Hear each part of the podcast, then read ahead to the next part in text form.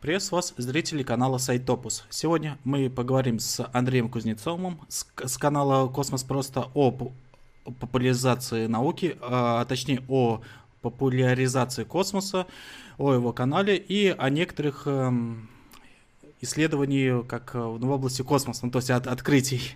Немного заговорился. Андрей, ну привет. Привет. Вот. И, дорогие зрители, я хочу сказать, что у нас э, регламент нашего стрима примерно где-то часа полтора, ну максимум э, два, ну, в крайний его срок. Э, вопросы с, с донатами, которые вы пришлете через высылку донат Алерс, будут зачитаны на первую очередь. И вопросы с чата мы, конечно, будем э, за, зачитывать, поэтому присылайте их и, и, и в чат. Вот. Э, а, и я хотел еще сказать, что у нас сейчас работает отличный модератор Рами. Он будет э, собирать все вопросы и кидать мне в личку. Вот, и начнем. Андрей, а у меня такой первый вопрос. А как ты пришел к популяризации науки? Ну, у меня, честно говоря, какой-то а, изначальной задачи, наверное, перед, э, перед собой не стояла популяризировать науку. Я, честно говоря, даже и никогда не мог подумать, что кто-то меня будет э, называть э, популяризатором.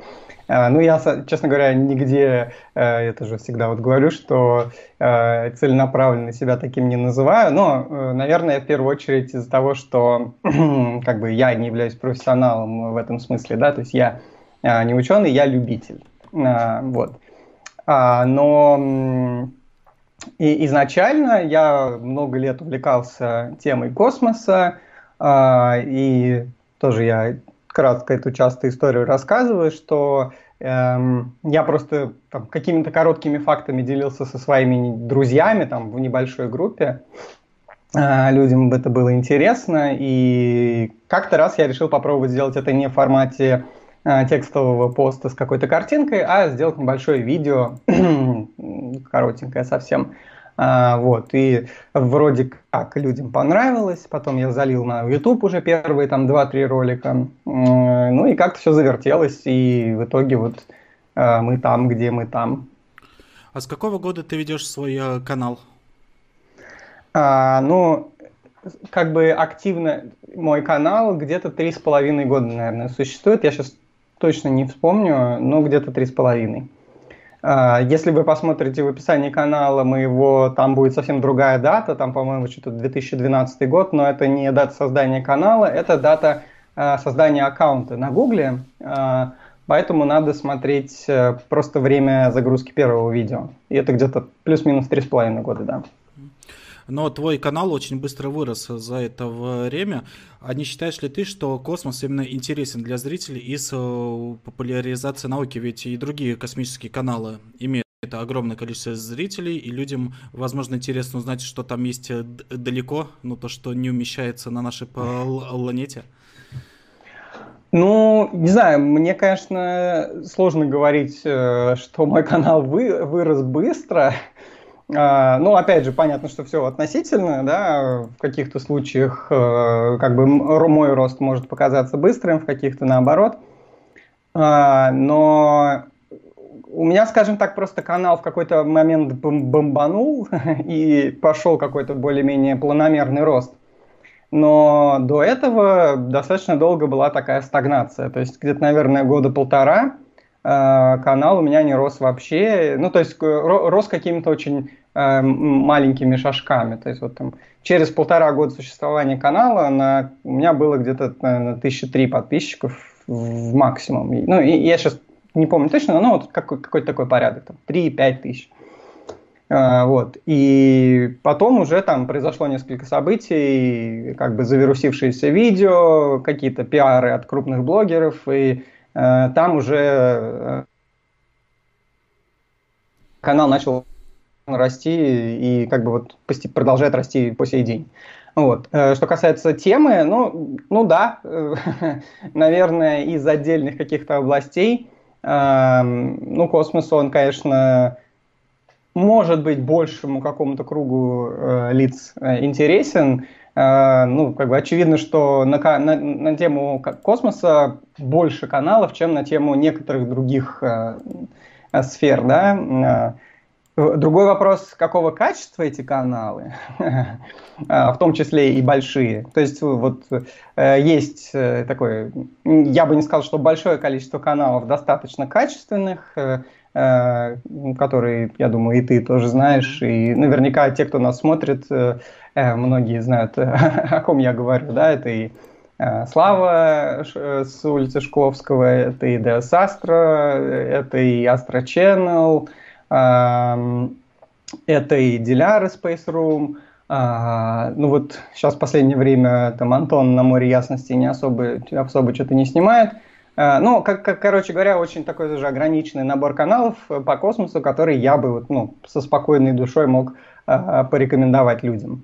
А есть еще каналы вот смешанной тематики, где есть как бы тоже космос, но э, не только, не эксклюзивно космос, там какой-нибудь Кверть, там Сайван – ну или опять же там э, э, какие-то личные каналы, типа того же Димы Побединского, Артур Шариф, там, ну и у ТОП тоже там про космос бывает, но у них уже такой более широкий спектр. Вот. Но даже несмотря на то, что космос в чем-то популярнее, чем какие-то другие сферы, все равно мне кажется, что так или иначе это гораздо менее популярно, чем какая-нибудь развлекуха. И в этом смысле все равно канал продвигать сложнее.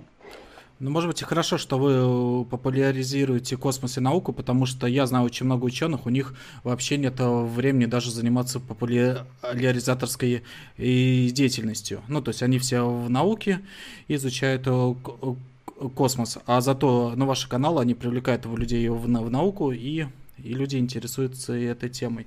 Так, а давай э, тогда поговорим о тех вопросах, ну, которые интересуют э, людям, потому что э, ваших роликов ну, была вот такая информация, что около других звезд тоже есть планеты, и как раз очень на многие задаются вопросы, а как находят эти планеты астрономы из Земли?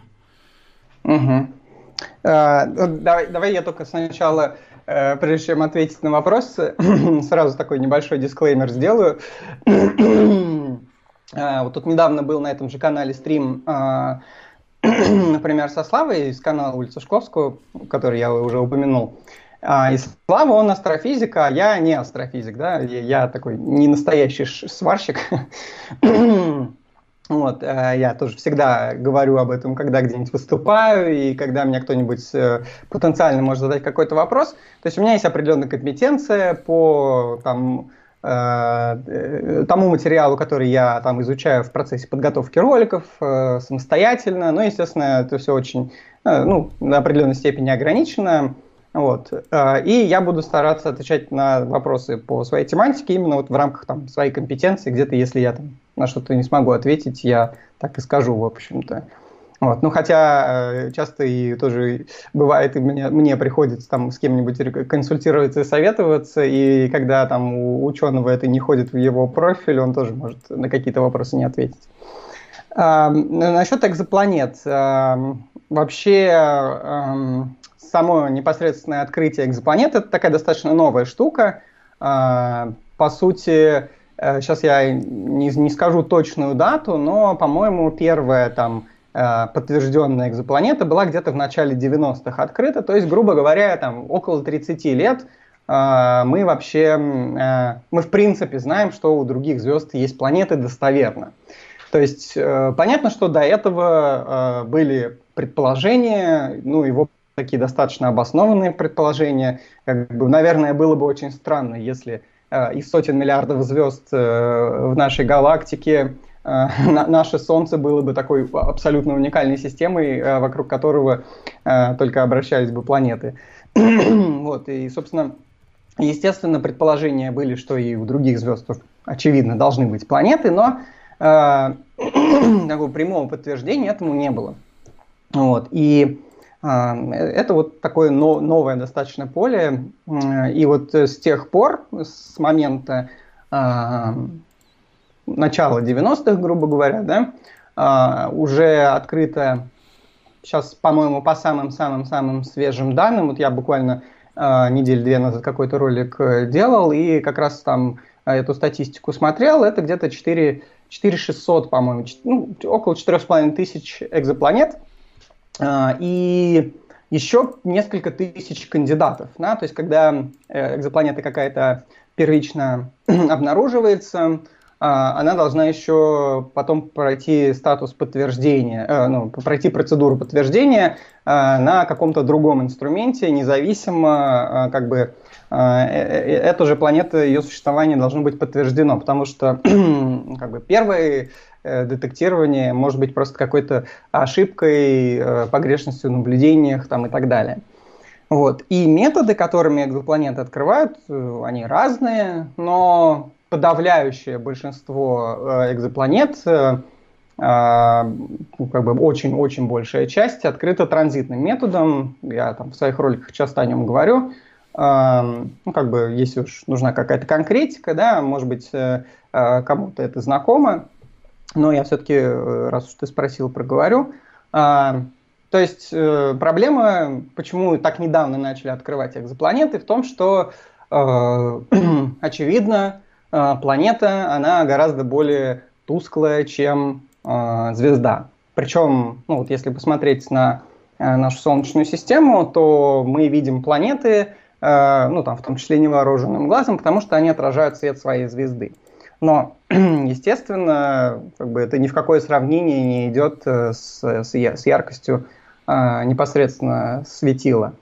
А, и они настолько меньше и настолько более тусклые, да, что а, как бы просто напрямую сфотографировать, э, взять там, очень сильно приблизить, э, очень сложно. И как раз вот из этих э, там четырех с половиной тысяч, по-моему, штук 50 планет всего открыто методом прямого наблюдения, то есть когда мы непосредственно на снимке запечатляем Э, экзопланету. Она, естественно, все равно выглядит будет как точечный источник, а, но тем не менее. То есть, э, чтобы планету запечатлить, например, там используются такие инструменты, как коронографы, да, которые а, блокируют свет звезды. Ну, то есть, грубо говоря, это такая маска, да, вот э, э, это что-то такое, что-то типа искусственного затмения, да, вот мы, когда наблюдаем солнечное затмение, когда полное солнечное затмение, если кому-то удается его пронаблюдать, когда э, диск Луны полностью закрывает Солнце, мы начинаем видеть корону солнечную, да, то есть э, и вот ее атмосферу, там, протуберанцы. А, но мы ее не видим в обычном, потому что ну, Солнце настолько яркое. Вот, и здесь как бы такая искусственная штука, которая перекрывает свет звезды, и тогда мы можем увидеть более тусклые объекты. И вот Э, ряд экзопланет э, был открыт таким непосредственно прямым наблюдением. Но транзитный метод, он э, косвенный, то есть эм, когда звезда, когда планета, да, двигаясь по своей орбите, перекрывает звезду, соответственно, происходит что-то типа тоже такого мини-затмения, транзита точнее, яркость звезды немножко падает, и, собственно, мы можем как бы увидеть, что Э, там что-то есть.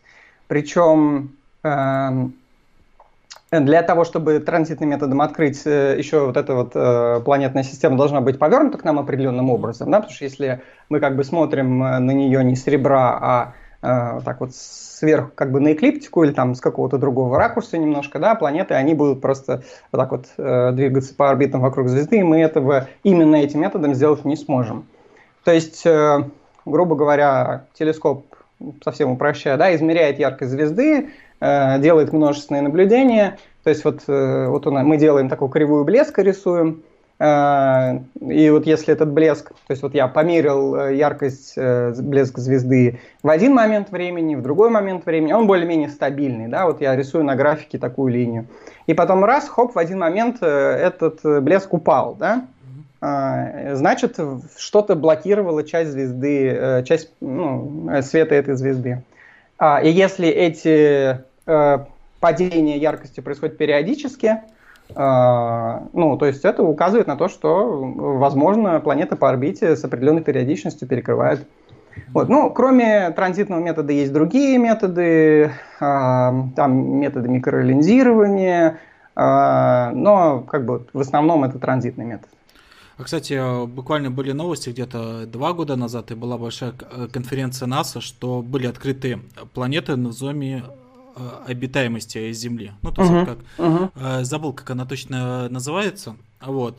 А, и, и, и как э, ты думаешь, если на этих на планетах жизни, и вообще, есть ли жизнь на таких на, э, на планетах, ну, которые, э, ну, будут условия, но такие же, ну, как у нашей Земли? Угу. Ага. Э, так, хочу там всем привет в чате, кстати, сказать. Да, кстати, на всем привет. Я, я вижу, там какая-то вакханалия происходит. Да. Всем учпучмак. Вот. Эм, насчет, э, да, и ты, ты, наверное, имеешь в виду систему Трапест-1, я так подозреваю. Это, да, была такая большая новость. Э, много, ну, немало планетных систем э, открытых, которых не одна, а больше планет.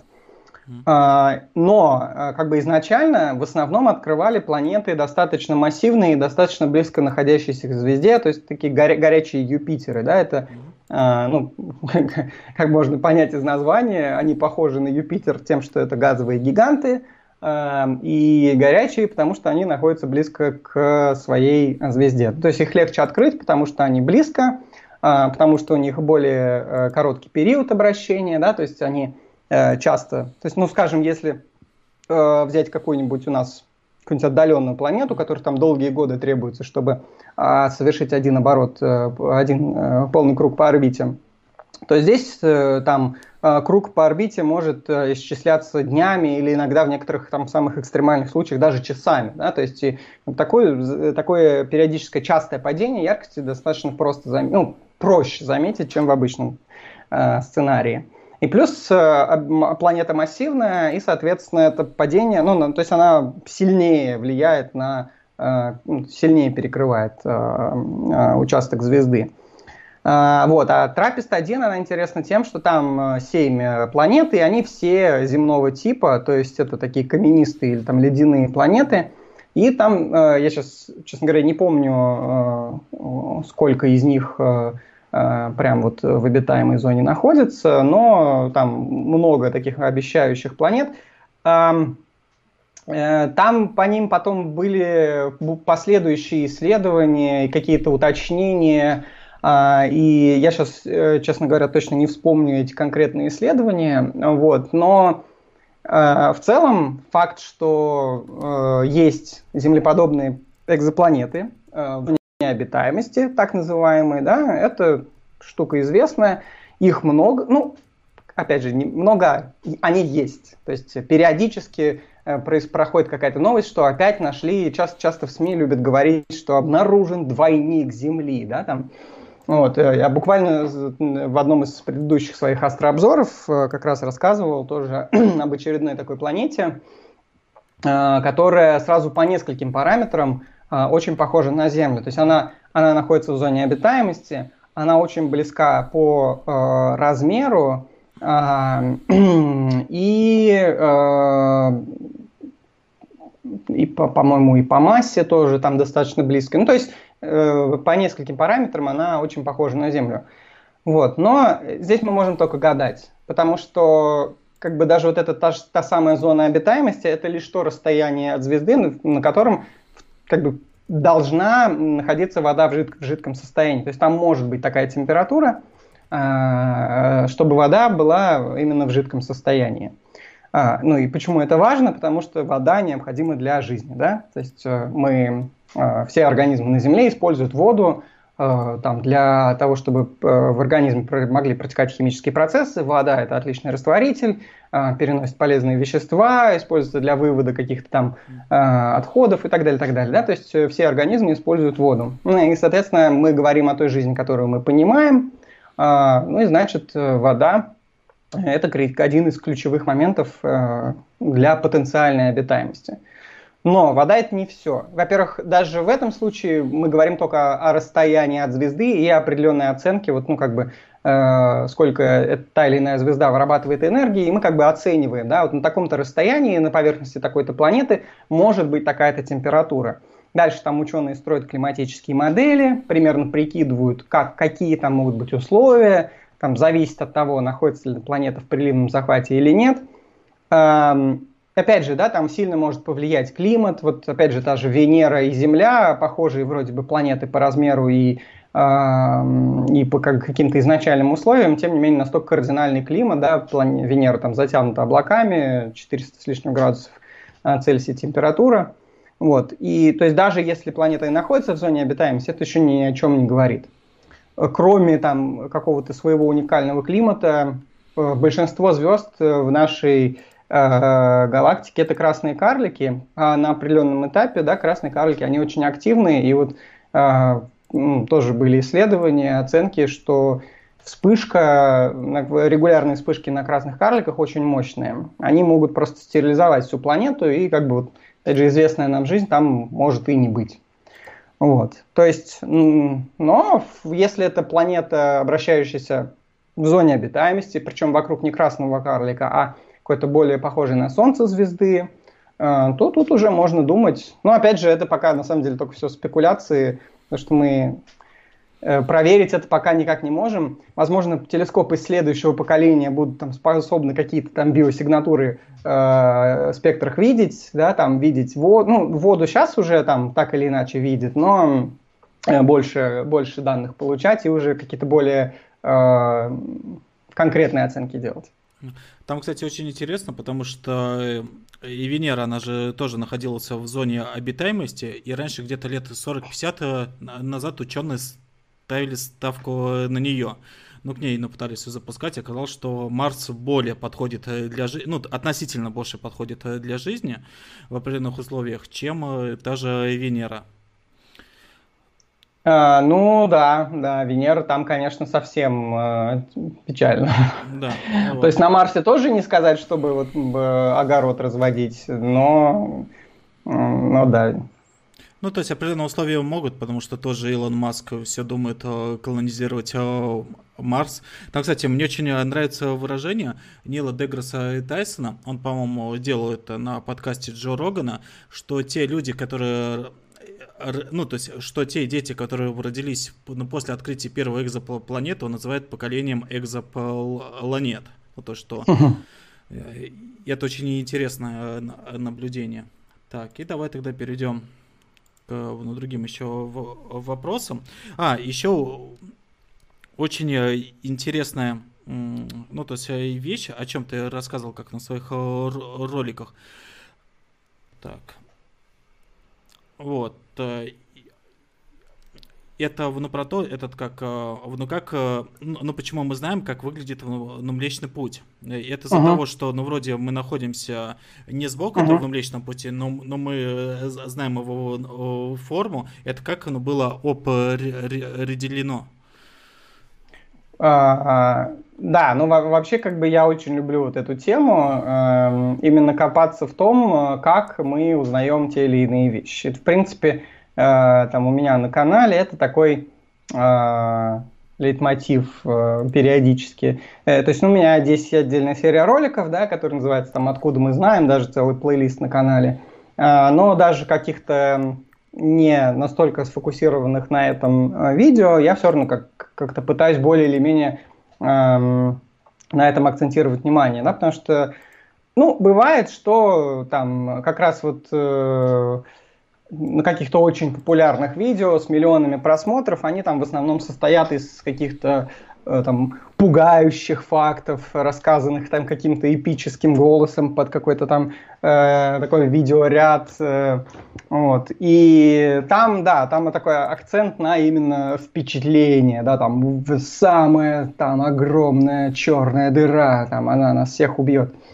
Вот, мне интересно не только как бы вот это, это, конечно, тоже все интересно и замечательно, но мне интересно еще вот э, более подробно немножко закапываться в методы исследования, тем более, что космос такая штука, да, что как бы в большинстве случаев у нас нет возможности там просто пойти и посмотреть и полететь, да. Даже в нашей Солнечной системе, чтобы отправить какому-то там более-менее далекому телу, это целая история. А, и там э, какой-нибудь Уран и Нептун вроде бы, да, полноценные там, планеты, э, гиганты ледяные нашей Солнечной системы, и у них там даже в планах нет э, э миссий каких-то по изучению их, да, там максимум Voyager мимо пролетали. Э, хотя, казалось бы, да, Солнечная система, а чего уж говорить там о галактиках и, и на других галактиках. Вот, так что, как правило, приходится полагаться на какие-то более или менее косвенные методы, ну, в каких-то случаях какие-то прямые наблюдения. И вот э, тот вопрос, который ты мне задал, да, насчет формы Млечного Пути, это вот такой очень интересный пример э, того, как можно узнать что-то, э, не имея возможности увидеть это напрямую, да. Э, вот. И, собственно, там целый ряд как бы аргументов, да. Э, опять же, здесь, э, как всегда, нужно сказать, что мы точно этого не знаем, и, и все вот эти вот красивые картинки, вот сейчас зайдите там а, на Википедию а, откройте а, статью по Млечному пути, и там вот будет вот эта вот известная вот эта картинка. Естественно, что это просто графика. Вот. Но тем не менее, эта графика, она основана на вот наших каких-то современных представлениях. Да? То есть, ну тут как, как пример. Во-первых, э, мы смотрим на другие галактики, и мы видим, что во всем многообразии галактик э, не так уж их много разных вариантов по морфологии. То есть э, не так много форм, э, которые галактики принимают, вот если их разделить на какой-то элементарный базовый уровень. Да? То есть э, не, не так, что у нас там есть треугольные галактики, э, прямоугольные, э, такие, растакие, вот такие, да. То есть в основном галактики, они либо спиральные, причем вот в ближайших наших окрестностях в основном они, да, а, спиральные там они могут быть немножко отличаться, да, спиральные галактики, они там с перемычкой бывают, как наш Млечный Путь, есть там, тоже я недавно в ролике об этом говорил, есть там Гранд дизайн спиральной галактики, есть очень красивые спиральные структуры, есть флокулентные спиральные галактики, которые уже такие более размытые. Э, вот. Но, грубо говоря, все равно это все там плюс-минус спиральные галактики. Да? Есть у нас, э, то есть основная идея в том, что они такие плоские в виде дисков. Да? Как, какая там уже спиральная структура, это уже э, детали.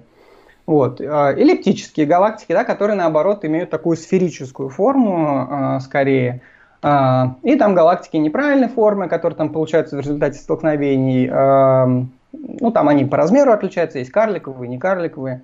Вот, но тем не менее, вот на, базовом уровне это вот э, э спиральные, а, еще ленточные, хотел сказать, lenticular на английском, э, линзовидные галактики, которые как бы такой, по сути, промежуточный вид между э, спиральной и эллиптической. То есть они выглядят как часто похожими на спиральные, но в них э, уже газа недостаточно для того, чтобы новые звезды образовывались, и они выглядят такими более старыми, более желтыми. Вот. И как, как бы даже просто глядя на полоску Млечного Пути в ночном небе, мы уже можем сделать вывод, что наша галактика не является эллиптической, например, да, потому что у нас бы тогда в небе была не полоска, а такой просто равномерный относительно э, такое поле звезд из э, таких старых э, красных, желтых, ну, как бы там вопрос, как, какого цвета мы бы их видели невооруженным глазом, но э, тем не менее, да, то есть мы бы не видели точно вот такой вот полоски э, в любой точке, как бы в любом полушарии. Э, вот, то есть это, одно это уже говорит о том, что наша галактика относится вот к какому-то из этих типов, э, которые являются вот плоскими. Вот. Плюс э, мы там можем из космоса снять целую 360-градусную панораму, и э, часть э, спиральных галактик, которые мы в космосе наблюдаем, они к нам повернуты самыми разными ракурсами. Да? вот. И, например, некоторые галактики, которые к нам ребром повернуты, мы видим, что они очень похожи на вот ту, ту панораму, которую мы наблюдаем в нашем Млечном Пути, да, то есть это такой относительно такое плоское образование, и посередине у нее идет вот это утолщение, которое называется балджем, там из старых э, тоже звезд в основном. вот мы и они прям очень похожи друг на друга, да.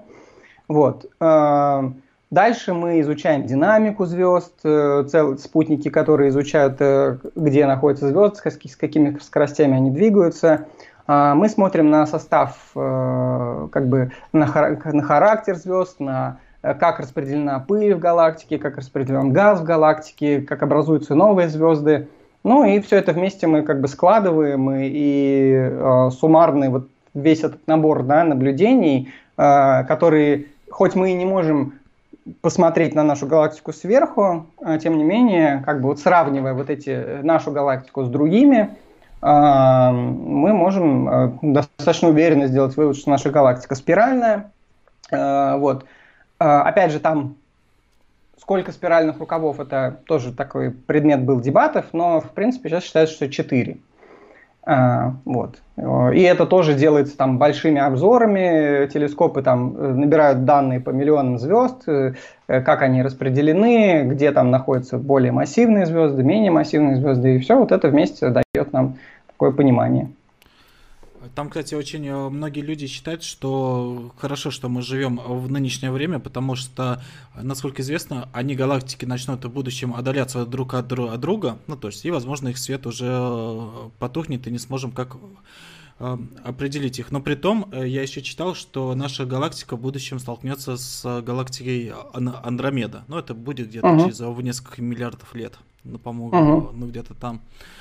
Вот. И давай поговорим о интересном вопросе о черных дырах. Ведь буквально год э, назад, ну не год назад, или год назад, была первая фотография черной дыры. И ты выпустил этот ролик, но потом выпустил ролик весьма э, оперативно. Этот ролик у тебя взлетел. Угу. Вот, вот сможешь рассказать на поподробнее его на черные дыры и почему и, и, и как находили черные дыры ранее? Ведь, как я понимаю, еще Стивен Хокинг изучал их. Да, насчет, ну, э, вот насчет фотографии черной дыры, тут, конечно, надо сделать такую оговорку, что это ну, не в нашем привычном понимании именно фотография, да, то есть это не навели объектив, не нажали спуск и не получили картинку, да. Да, у меня об этом есть ролики, у меня об этом есть ролики, у Славы тоже есть подробный достаточно ролик там про интерферометры и м, про то, как это как раз изображение получали, и я тоже об этом рассказывал. А, ну, поэтому я тут, наверное, не буду в какие-то особые детали вдаваться именно, как именно это изображение получали. Но это, во-первых, там диапазон радио, да, и а, там а, достаточно значительную часть процесса занимают именно алгоритмы обработки данных и как бы восстановления изображения, да, то есть это все очень интересно, и э, там сразу после Э, публикации было куча лекций людей, которых э, во всем этом принимали участие. Очень интересно вот это все посмотреть, как они рассказывают, собственно, как это все происходило в деталях.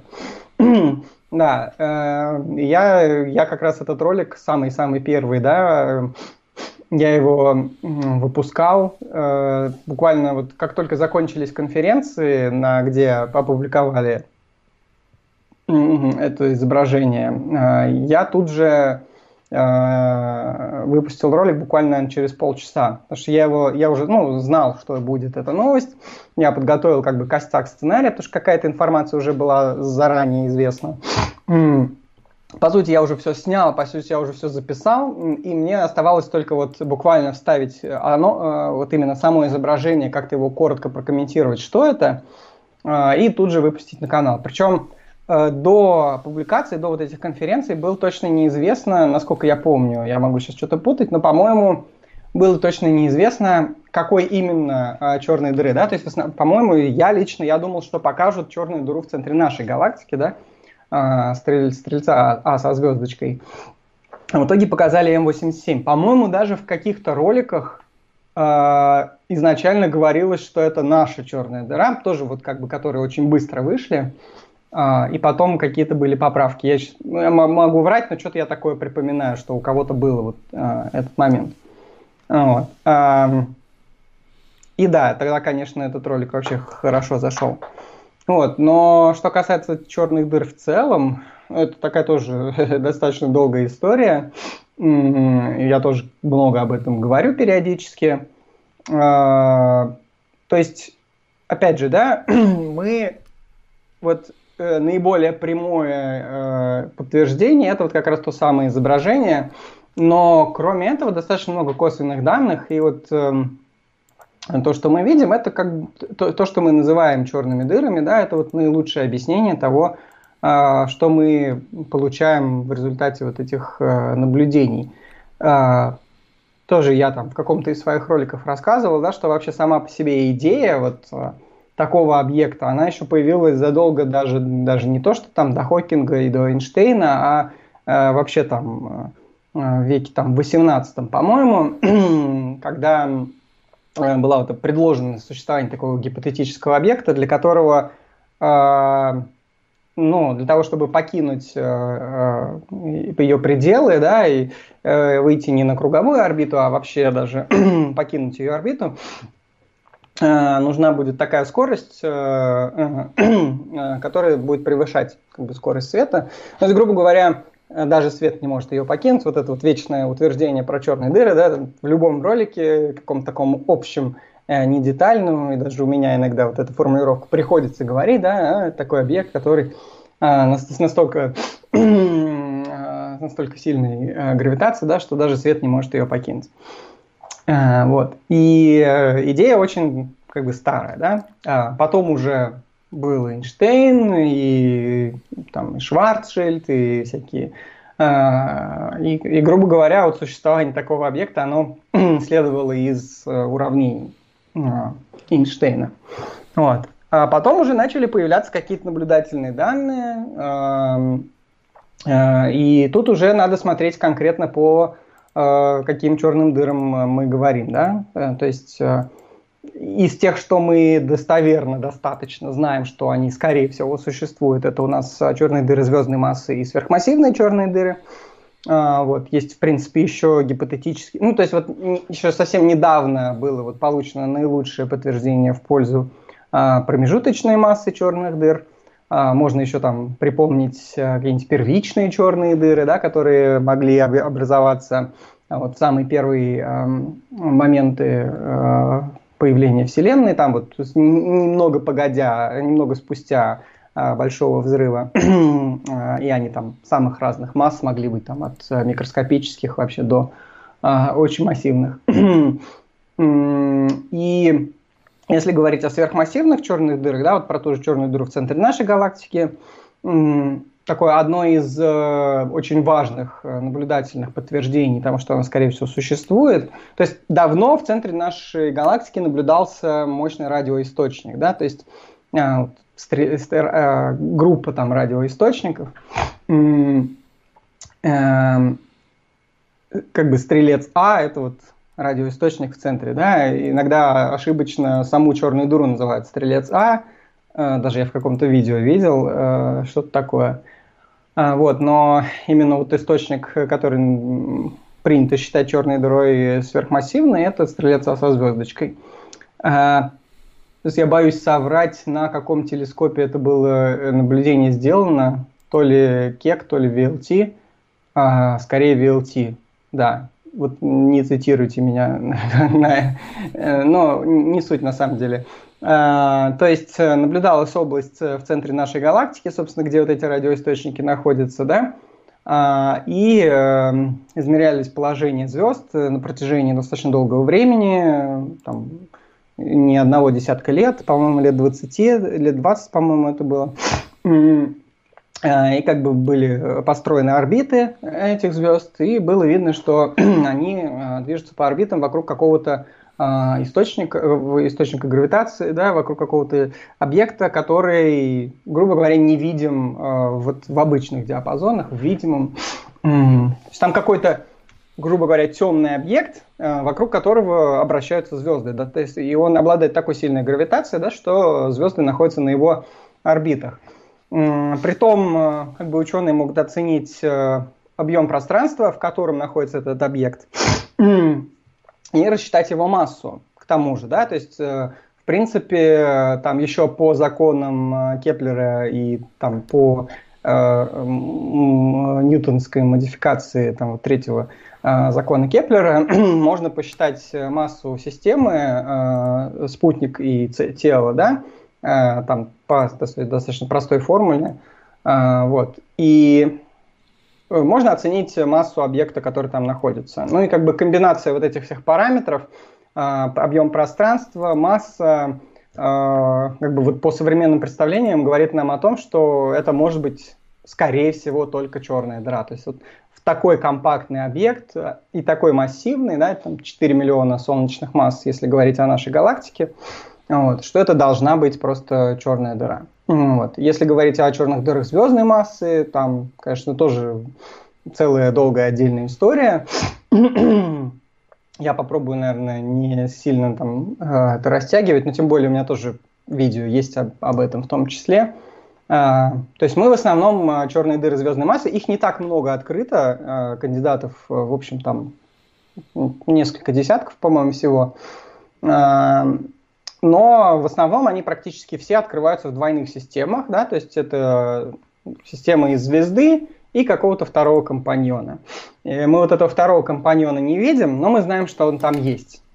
Например, потому что э, эта звезда, которую мы можем видеть, она, э, допустим, покачивается немножко. Да? То есть мы видим, что она себя ведет так, как будто бы она находится вот в этом э, гравитационном танце с э, вторым этим объектом. Но второй объект мы не видим. А, точнее, мы видим излучение рентгеновское, но прикол в том, что а, во-первых, рентген, да, это такое высокоэнергетическое излучение, и для того, чтобы что-то излучало в рентгене, нужна очень высокая температура.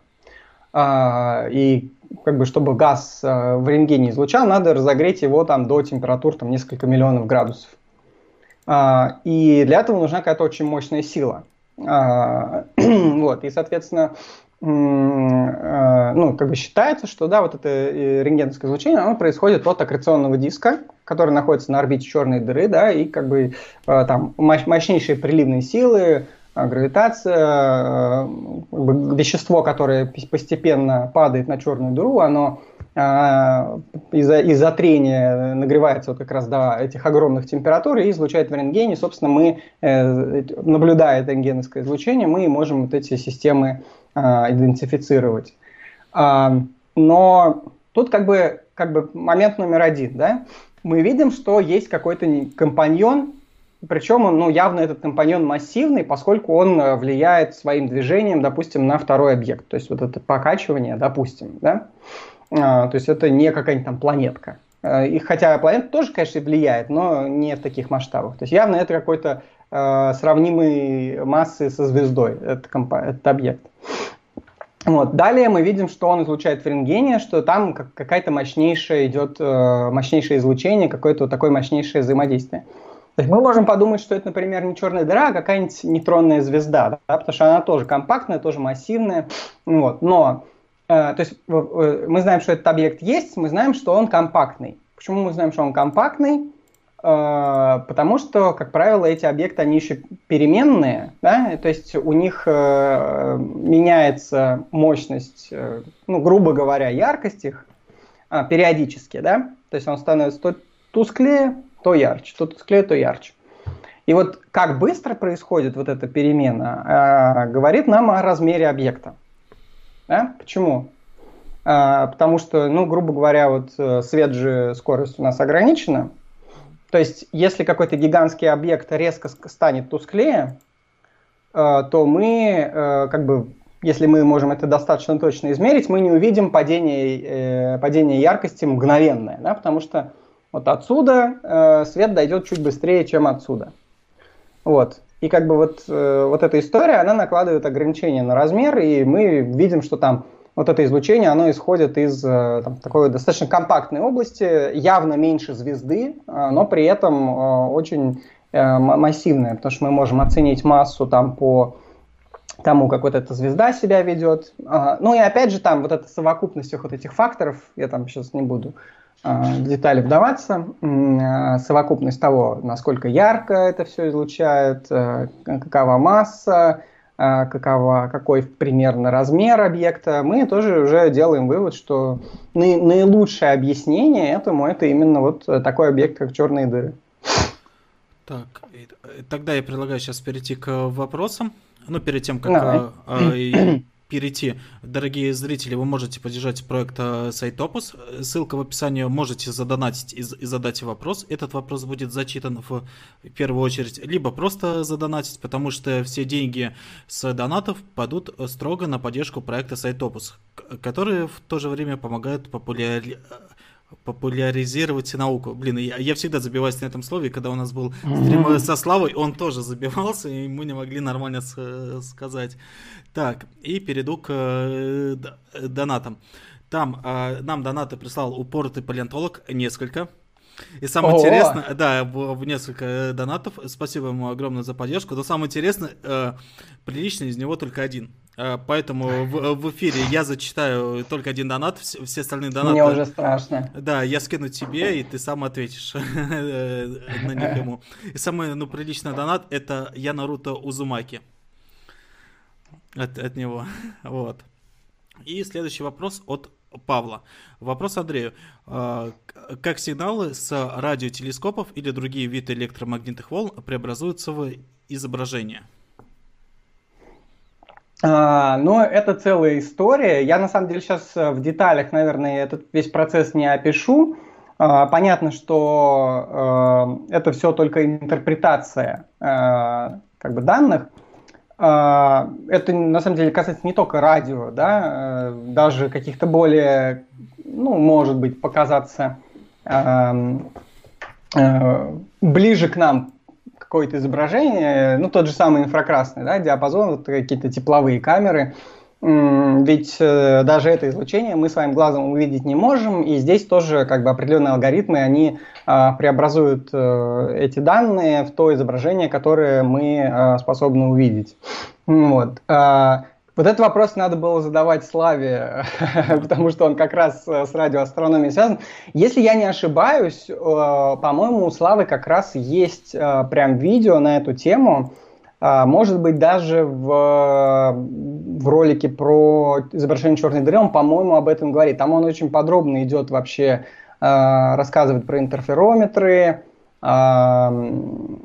и можно посмотреть этот ролик. А, вообще, вот эти вот картинки, э, которые мы видим, э, которые сделаны телескопами в радиодиапазоне, как правило, там есть какие-то цвета, а эти цвета, естественно, еще добавляются искусственно. То есть вот э, тот же самый, то же самое изображение Бетельгейзе, по-моему, да, сделанное на Алме, вот это вот известное такой, такой пузырь с таким ярким пятном. Да, это просто сигнал преобразованный вот уже в понятную нам картинку, и как бы вот этот оранжевый свет, э, он тоже добавлен искусственно. Вот, э, ну как-то сильно детальнее я, наверное, сейчас тут не скажу, э, и вот могу посоветовать посмотреть ролик Славы. А. Да, ну, кстати, если кто-то заинтересуется, пусть напишет, ну, либо мне, либо сообщение Сайтопуса, мы скинем все необходимые ролики, которые были озвучены на этом стриме. Так, угу. и, и следующий вопрос э, от Волкулака. На первичную черную дыру... А, это не вопрос, это просто донат. На первичную черную дыру в Солнечной системе. Это, видимо, это, видимо, отсылочка к э, черной дыре, которую недавняя относительно была история Э, с э, гипотезой, что вот э, девятая планета, которую ищут так некоторые ученые, да, тот же самый известный вот, Константин Батыгин, что это не планета, а первичная черная дыра, залетевшая к нам в Солнечную систему, вот такого вот размера, да, но которая по массе там сравнима с пятью, с там, десятью землями. Видимо, это вот отсылочка к этому.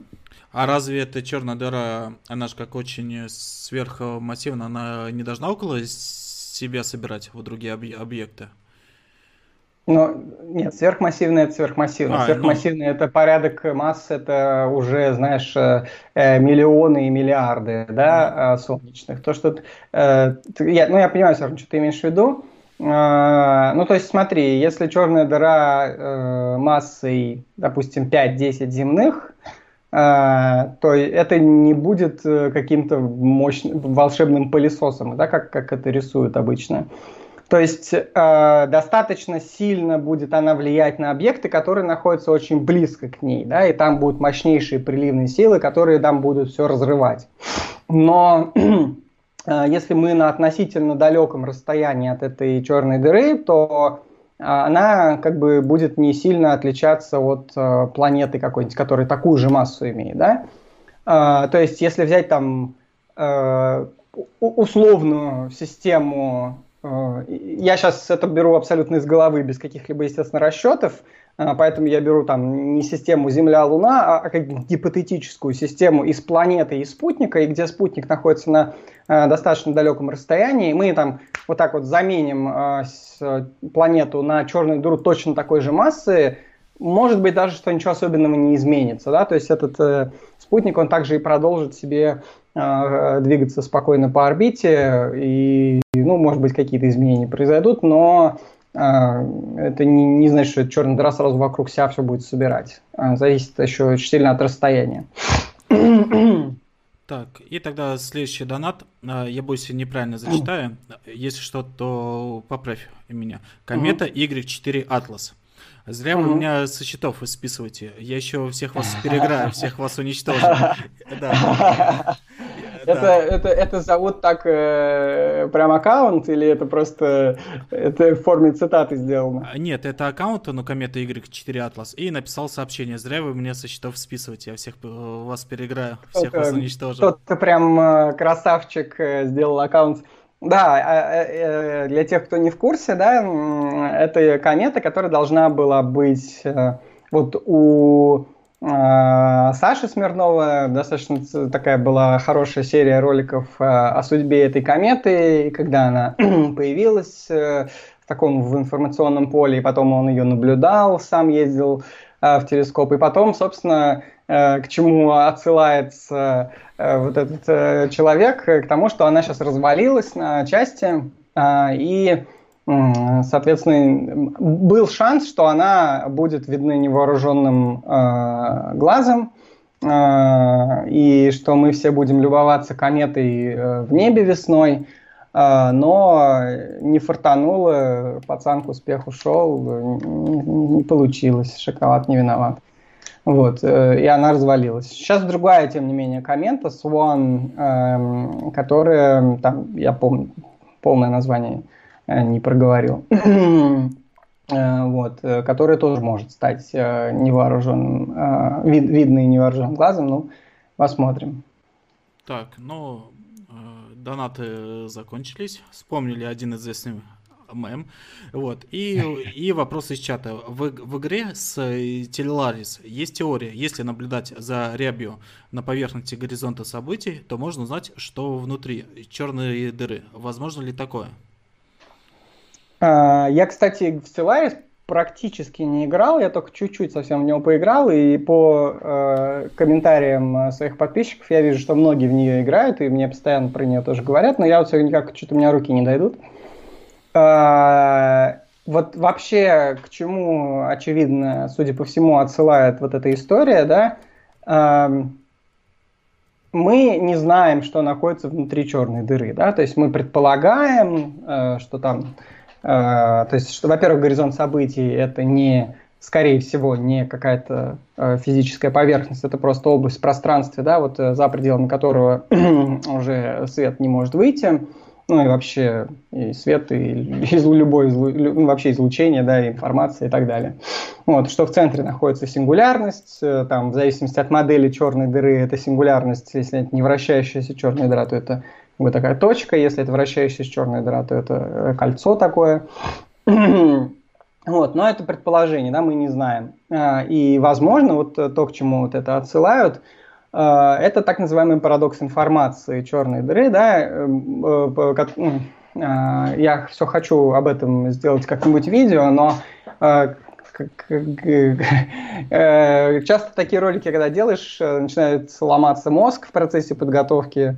Даже я недавнее, недавнее видео у меня было предыдущее, предпоследнее, про замедление времени у черной дыры. И я там прям заморочился, пока готовил информацию, запарил мозг там своим друзьям, э, и сам тоже себе мозг запарил. Я вот все боюсь к этой теме под, под, подступиться. вот. И э, есть разные, то есть, по, грубо говоря, вот эта история с информацией, да, э, вопрос там, исчезает ли навсегда информация в черной дыре, то есть э, поскольку черная дыра, она обладает вот по современным каким-то таким более-менее стандартным представлением, ее можно описать там всего буквально несколькими базовыми параметрами, это ее, спи, ну, ее вращение, да, момент, это ее заряд и это ее масса. вот. И, грубо говоря, любая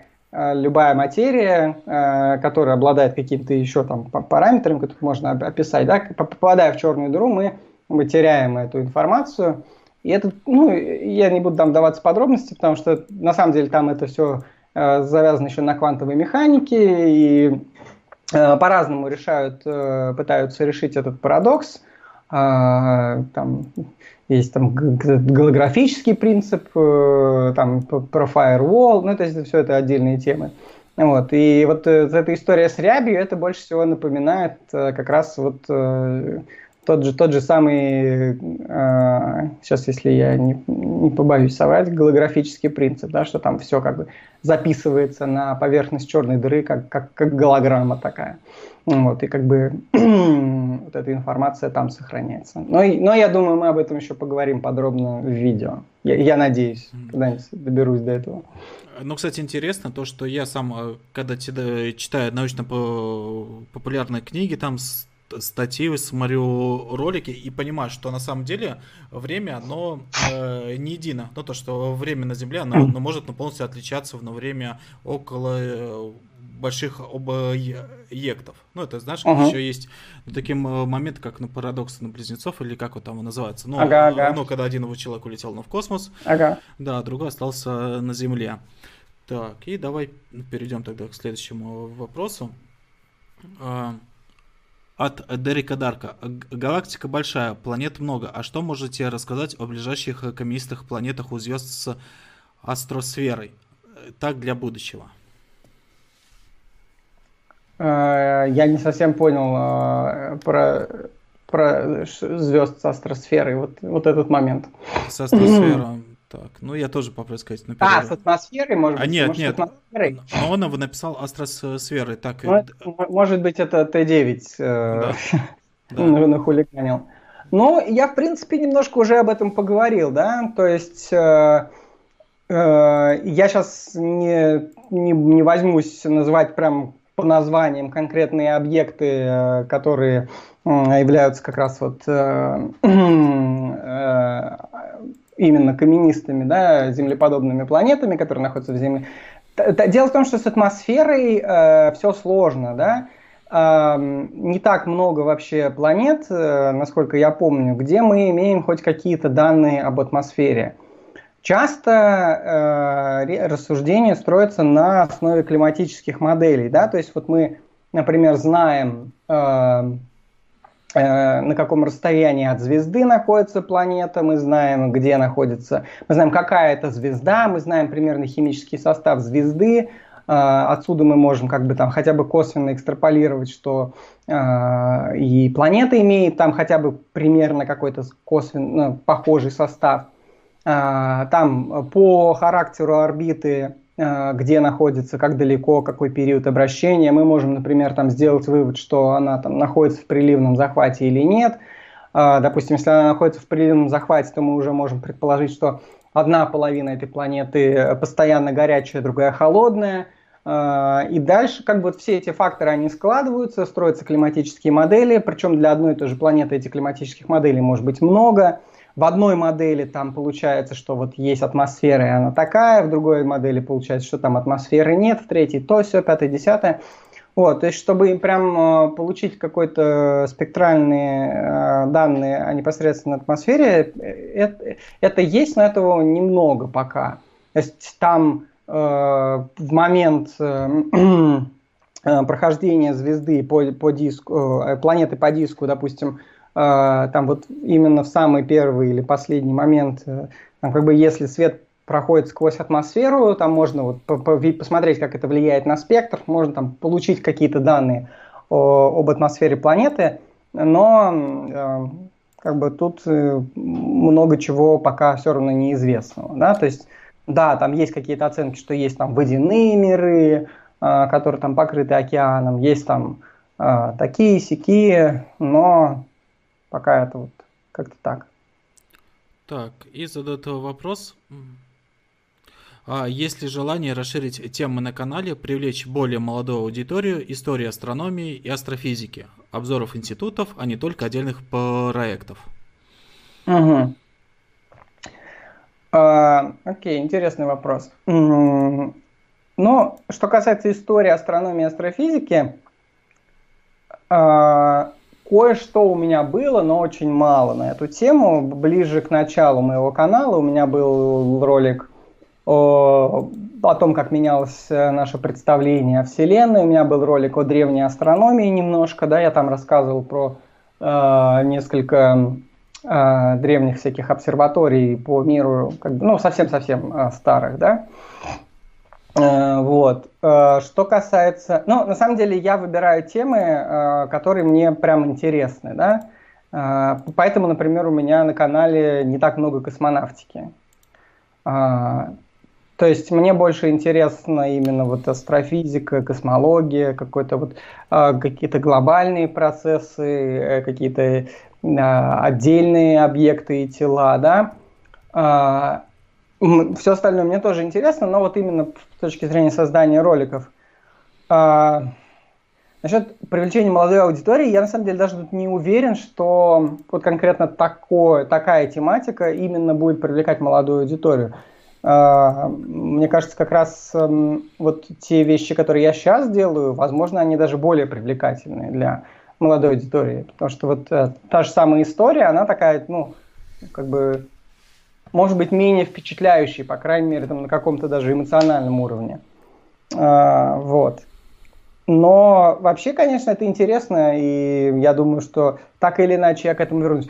У меня как минимум во многих роликах есть какие-то исторические ремарки, да, то есть когда я рассказываю про какой-то объект или какое-то событие или явление, э, если там есть какая-то история, я об этом как раз тоже говорю, да, я говорю там, как это было открытие сделано, кто его сделал, да.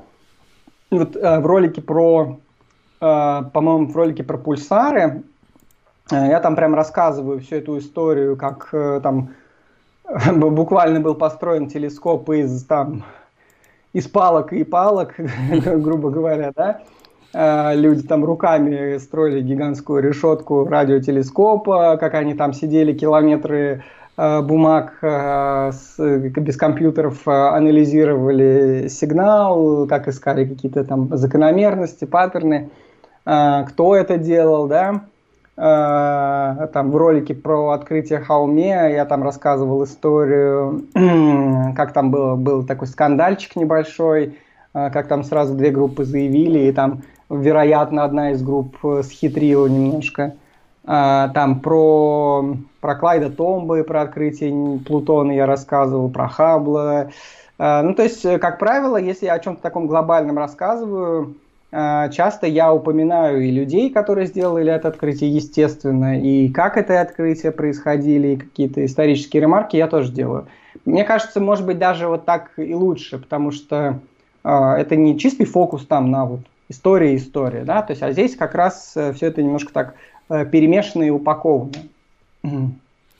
Так, так, и следующий вопрос. А, так, а, когда мы сможем спокойно летать в космос? Будет ли путешествие на Луну? Ну, насколько я помню, на Луну мы уже летали, и в космос мы тоже относительно спокойно летаем. А может быть, имеется в виду, что спокойно периодически, часто и, и легко? А, ну, да, я, наверное, думаю, что э, имеется в виду мы все, да, вот как на маршрутке. Э, ну, или хотя бы там более чем, чем сейчас.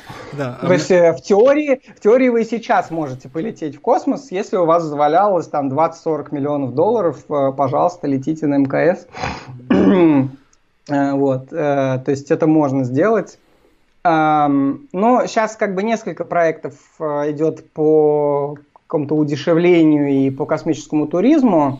Ну, опять же, именно вот непосредственно космонавтика это не совсем моя тема, но а, наверное, самый активный в этом направлении работает Virgin Galactic, э, Брэнсонский. А, и у них там тесты. Они, они уже, по-моему, э, должны были какое-то время назад э, начать коммерческие полеты, но пока все откладываются. И вот там... Но, но тесты идут, самолеты вот эти летают суборбитальные, и билеты продают, они там подорожали. Но я чуть-чуть а... добавлю насчет Inversion. Я буквально недавно читал новость, что из-за кризиса вот руководитель Inversion он хочет продать часть акций, то есть Virgin Galactic, чтобы спасти другой свой бизнес. Ну, надеемся, если он продаст свою часть акций, то это не повлияет на будущее разработки. Понял. Ну вот, и как бы, наверное, вот э, что-то относительно доступное будет вот, вот в каком-то обозримом будущем, это вот что-то такое. То есть это не совсем космос э, в совсем-совсем привычном понимании, да, это суборбитальные полеты, я не помню, какую они точно высоту летают, километров 80. То есть это, да, ну, э, вы сейчас не цитируете тоже меня, да, может быть, там и больше будет, но, но 80 это, грубо говоря, ниже общепринятой границы космоса, да, общепринятая такая она условная, эта граница в любом случае, да, но это где-то 100 километров. Хотя э, наш, э, ну, пилотам НАСА, э, пилотам американским э, дают нашивку астронавт, э, когда они преодолевают 80 километров, если я не путаю ничего.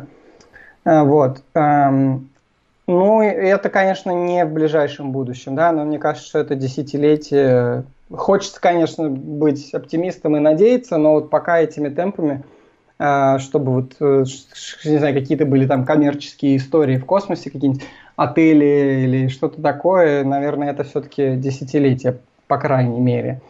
Вот. Думаю, Луна это уж вообще... То есть сейчас э, в 2024 хотят вернуть человека на Луну, там миссия Артемис, э, э, вот, но тоже это пока все э, в таком состоянии. Нам, нам до этого точно далеко, как обычным э, людям. Так, и тогда следующий вопрос. Остался ли романтика в астрофизике? Если да, то помогает ли вам это? Ну, э, мне, опять же, не будучи настоящим э, в этом смысле э, сварщиком, да, не будучи астрофизиком, тут чуть сложнее говорить. Но мне кажется, да, да, потому что я как бы эту романтику как-то нахожу сам, по крайней мере, как человек, который этим увлекается, это изучает и об этом рассказывает. И даже иногда в роликах э, мне удается сделать какой-то такой э, эмоциональный хук, там, э, не знаю, как какая-нибудь, когда очень классная миссия заканчивается, там, сделать какую-то такую подводку эмоциональную, и там люди потом пишут в комментарии, а, там, я за, заплакал туда-сюда. И вот э, да, даже, даже в том факте, что реально люди плачут, даже люди, которые отношения к этому прямого не имеют. Я, я, я представляю, что творится у людей, которые 30 лет работали над проектом, и они его там э, а, спускают аппарат в атмосферу, и все, как бы, да. То есть для них это свое такое детище. Вот, и, а, а люди даже, которые просто за этим следят, тоже для них это какой-то э, важный момент. Э, ну а если брать там в целом какое-то исследование космоса, мне кажется, да. Э, мы недавно у меня на live-канале, мы там тоже с моим другом астрофизиком Александром Кауровым разговаривали и выпускали ролик, и отвечали тоже на вопросы, и там как раз э, его там спросили, это такой контр, я сейчас аргумент привожу, его спросили, типа, в какую науку пойти, эм, и он ответил что-то типа в биологию там и так далее. То есть астрофизик э, посоветовал. А, ну, потому что он говорит, что есть некоторые сферы стагнирующие, в которых как бы уже там, ну, плюс-минус много чего открыто, и как бы таких каких-то супер подвижек нет. Хотя, с другой стороны, есть сферы, которые очень активно развиваются, и, э, ну, в астрофизике, и много чего еще можно нового узнать. Но я думаю, что всегда будет э, что нового узнать. Поэтому сейчас чихну. А. Ну, ну, будь э, здоров. F э, в чат. Да, там, кстати, и тогда, если еще на вопрос, мы перейдем уже, ну, Павел прислал вопрос с э, донатом. Андрей, кем вы восхищаетесь? У вас есть кумиры из мира науки, с кого вы берете пример?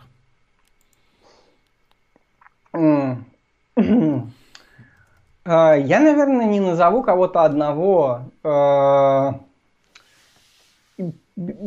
столько имен. Я, я как человек, который еженедельно, ну, раз в, раз в две недели все в F, F чат пошли. Да, да, да. я постоянно как бы читаю новости астрофизики, да, новые открытия, постоянно что-то очень крутое появляется, и каждый раз я удивляюсь тем людям, которые этим всем занимаются, проводят такие сложные исследования, пишут такие статьи крутые. Вот, и, конечно, очень много э, крутых ученых, а, каких-то исторических э, фигур, да, которые прям э, какие-то какие радикальные сдвиги, там, начиная там, ну, и, естественно, Хаббл, и там Генриетта Свон Левит, и там и Вера Руби. Ну, короче, э, полно имен э, очень классных, да, людей, которые очень много чего крутого сделали. Так, и перейдем тогда к следующему вопросу. У нас осталось примерно регламентировано 20 э, минут, поэтому, зрители, задавайте ваши вопросы в чат. Так, эм, откуда взялись сверхмассивные черные дыры в ранней эпохе Вселенной? Ну, я, как, как я люблю делать, я э, сразу отошлю, у меня на эту тему есть целое видео, но мы точно не знаем. Да? То есть есть несколько версий, э, и проблема, как бы основная проблема, э, одна из основных проблем формирования сверхмассивных черных дыр, это тот факт, что мы наблюдаем их в очень ранней Вселенной. Да? То есть э, на там очень больших красных смещениях, то есть, грубо говоря, а, когда Вселенной было всего лишь там, несколько сотен миллионов лет, уже э, находят признаки каких-то очень массивных черных дыр. То есть, допустим, мы понимаем, как образуются черные дыры звездной массы. Да? То есть, очень массивная звезда в конце своей жизни когда у нее там заканчивается, как всегда говорят, топливо, она там коллапсирует, э, вспыхивает сверхновой, и там либо а, нейтронная звезда появляется, либо в зависимости от массы черная дыра. То есть нам понятно, да, вот есть у нас черная дыра звездной массы, есть еще одна черная дыра звездной массы, они слились, получилось чуть помассивнее, еще, еще, еще, как бы вот э, таким образом наращиваются масса. Но для такого нужно очень много времени, да, то есть э, и проблема в том, что в очень ранней вселенной мы видим уже там сейчас э, я побоюсь тоже соврать, но, по-моему, в сотни миллионов и даже, по-моему, на каких-то очень ранних этапах находили там чуть ли не 2 миллиарда солнечных масс э, сверхмассивные черные дыры. То есть и непонятно, как так быстро от момента большого взрыва настолько массивная э, э, чер... сверхмассивная черная дыра появилась. И там есть несколько версий, то есть это там прямой коллапс, когда просто вот э, гигантские облака газа коллапсировали, это э, ну, то есть вот эти зерна этих черных дыр, да, что первичные черные дыры были достаточно массивными, там, массами в тысячи, э, и потом они аккумулировали массу. Вот. И да, в принципе, посмотрите видос, там все это подробнее разбирается. Так, и тогда следующий вопрос. Интересно про гражданскую науку. Какие работы ведутся, насколько они важны? И мат э, моделирование. Ну, как я понимаю, это математическое моделирование больших структур. Можно ли отразить в ваших обзорах э, поподробнее? Задачи и работы, наверное, интересны.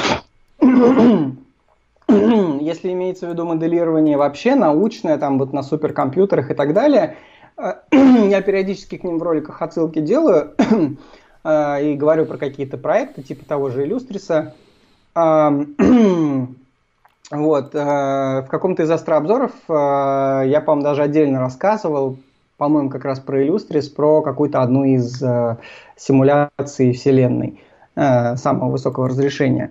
Вот, про гражданскую науку, ну, сейчас вот самые такие известные проекты это Galaxy Zoo, сайт, да, э, где можно там в разных деятельностях э, принимать участие.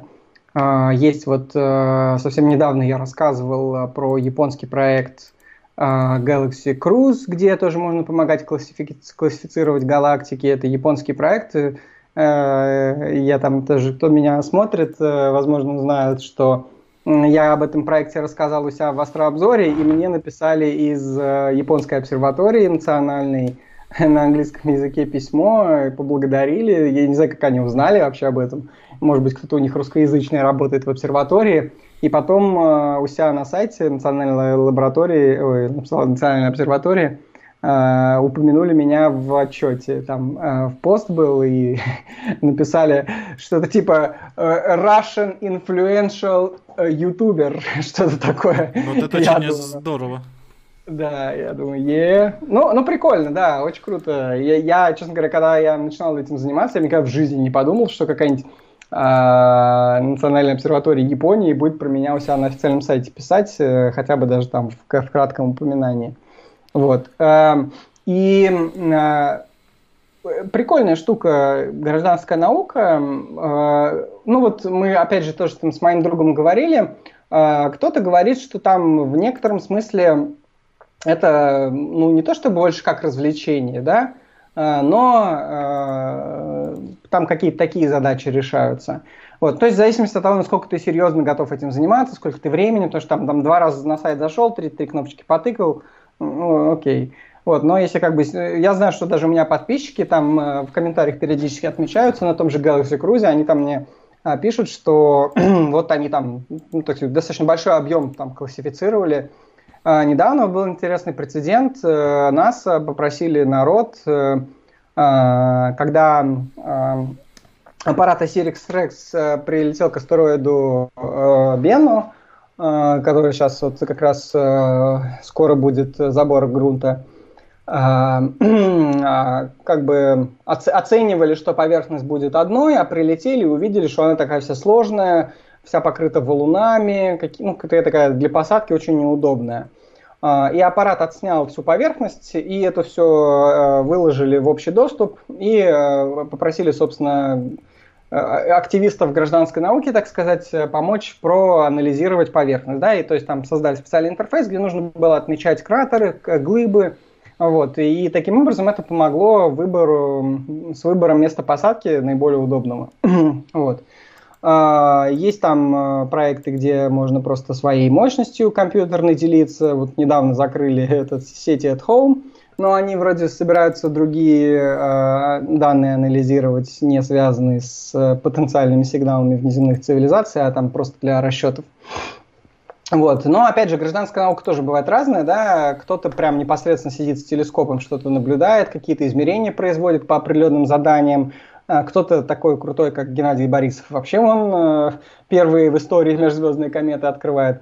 У кого-то из наших ребят э, был хороший ролик по гражданской науке, по-моему, у Димы, э, да, DS Astra был недавно видео на эту тему, если я ничего не путаю. Вот тоже можете посмотреть, если не видели, на канале DS Astra. Так, там на самом деле зрители очень беспокоятся за тебя в чате, говорят, чтобы ты ну, поправлялся и болел. Самое главное, пишут, чтобы уже как отпустили. Давай тогда я задам а, последний вопрос. Вот, э, интересно, от а, Артура. Ну, тем более и время уже подходит э, к концу. Э, какие самые ожидаемые, на ваш взгляд, открытия в астрономии и астрофизике, которые вы ждете с нетерпением на момент нашей жизни? О, ну тут на самом деле очень много всего, чего мне бы, было бы интересно. А, ну я скажу какие-нибудь очевидные банальные вещи, знаешь, типа э, того же самого обнаружения хотя бы какой-то микробной жизни в нашей Солнечной системе. Было бы очень круто, конечно, посмотреть на экзопланеты, Э, и, да блин, какую сферу не возьми, везде было бы круто. Ждем, конечно, вот очень э, все телескопы нового поколения, которые все никак не достроятся и не, не отпустятся, не запустится тот же Джеймс Уэбб, тот, тот же э, 30-метровый телескоп, э, вот, который там на совсем другой уровень должны вывести э, наблюдения. Вот. Э, хочется очень много всего. Хочется миссий э, к ледяным спутникам, хочется миссий к ледяным гигантам, э, хочется миссий, в принципе, на, на поверхности, там э, еще Венеру бы поизучать, Титан, да, вот следующие какие-то миссии уже более э, детальные, нежели вот э, тот же Гюгенс там садился на поверхность. Э, каких-то новых э, радикальных телескопов, которые там какое-то дикое угловое разрешение будут иметь.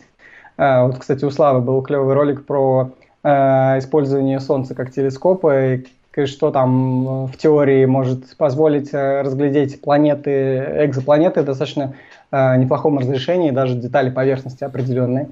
Вот, что-то такого бы, конечно, было очень хотелось бы увидеть. Ну, кстати, добавлю вот из себя. Э, на, на самом деле, ну, моя мечта дожить ровно до того момента, ну, когда хоть ну, какой-нибудь аппарат, хоть ну, самый э, маленький, доберется до Альфа Центавра и узнается, ну, что, что там как происходит, ну, по некоторым данным. И вроде Но говоря... это, я, я об этом не, не говорю, потому да. что просто, блин, настолько это пока мало реалистично, поэтому я об этом не говорю. И это естественно, да, типа там попасть, увидеть э, что-то из других звездных систем, планетных систем, это вообще... Да, ну вроде э, были какие-то наработки Стивена Хокинг с российским э, миллиардером, забыл его фамилию, хотели маленькие, а, Миллер, хотели маленькие аппараты разогнать Миллер. от угу. солнечного ветра, ну, как я понимаю, я, я могу ошибиться. А, по-моему, не солнечный ветер, они, по-моему, лазерами хотели их разгонять. А, или лазерами, но я просто, видать, смешалась, потому что помню, что еще идея Циолковского, ну, что будут как эти паруса солнечные, угу. да, угу. И, и, видать, эти ну, паруса, они будут э, лазером каких э, разгонять. И вроде говорили, что в течение 25 лет есть возможность, что они будут уже на Альфа Центавра. Так. Ну, там очень много но в этом проекте, да, то есть я даже, честно говоря, не знаю, в каком там еще, еще состоянии, и как бы его и там и критиковали, и все. Естественно, было бы круто, если бы что-то такое сделали, но вот вопрос.